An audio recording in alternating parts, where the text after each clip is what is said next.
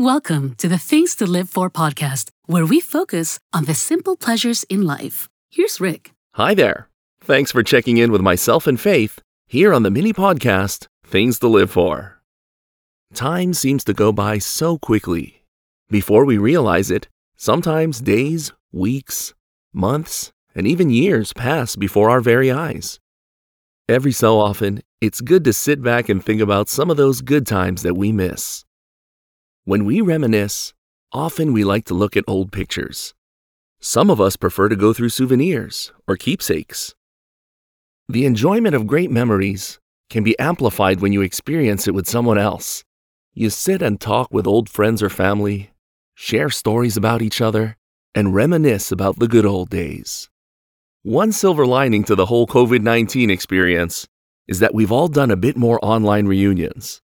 The best part of these get togethers is sharing great memories. You piece together the same experiences and remind each other about some lost details. Sometimes, when you're alone, memories just pop into your head when you don't even expect them. Don't you just love it when scenes from days past sneak up on you? You're going about your day, and some little thing reminds you of that one time. You can't help but smile or even laugh while you reminisce. Of course, there are bad memories, but somehow the good ones always seem to outshine them. The best thing about memories, though, is that no one can take them away. You can hit rough times, you can lose your job, your house, or your car. Your friends or loved ones can get sick or even die. But you'll always have those good times that you shared with one another. Thank you for listening to the show. We'd really appreciate it if you could give us a review on Apple Podcasts.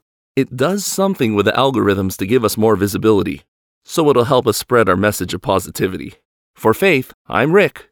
Have a blessed day. Thanks for joining us on Things to Live For. For more ways to listen, go to thingstolivefor.com. That's things, the number two, live4.com. Are you in crisis? Or do you know anyone who might be? You are not alone, and help is available. If you're in the U.S., visit suicidepreventionlifeline.org. If you're outside the U.S., visit iasp.info. Help is just a click away.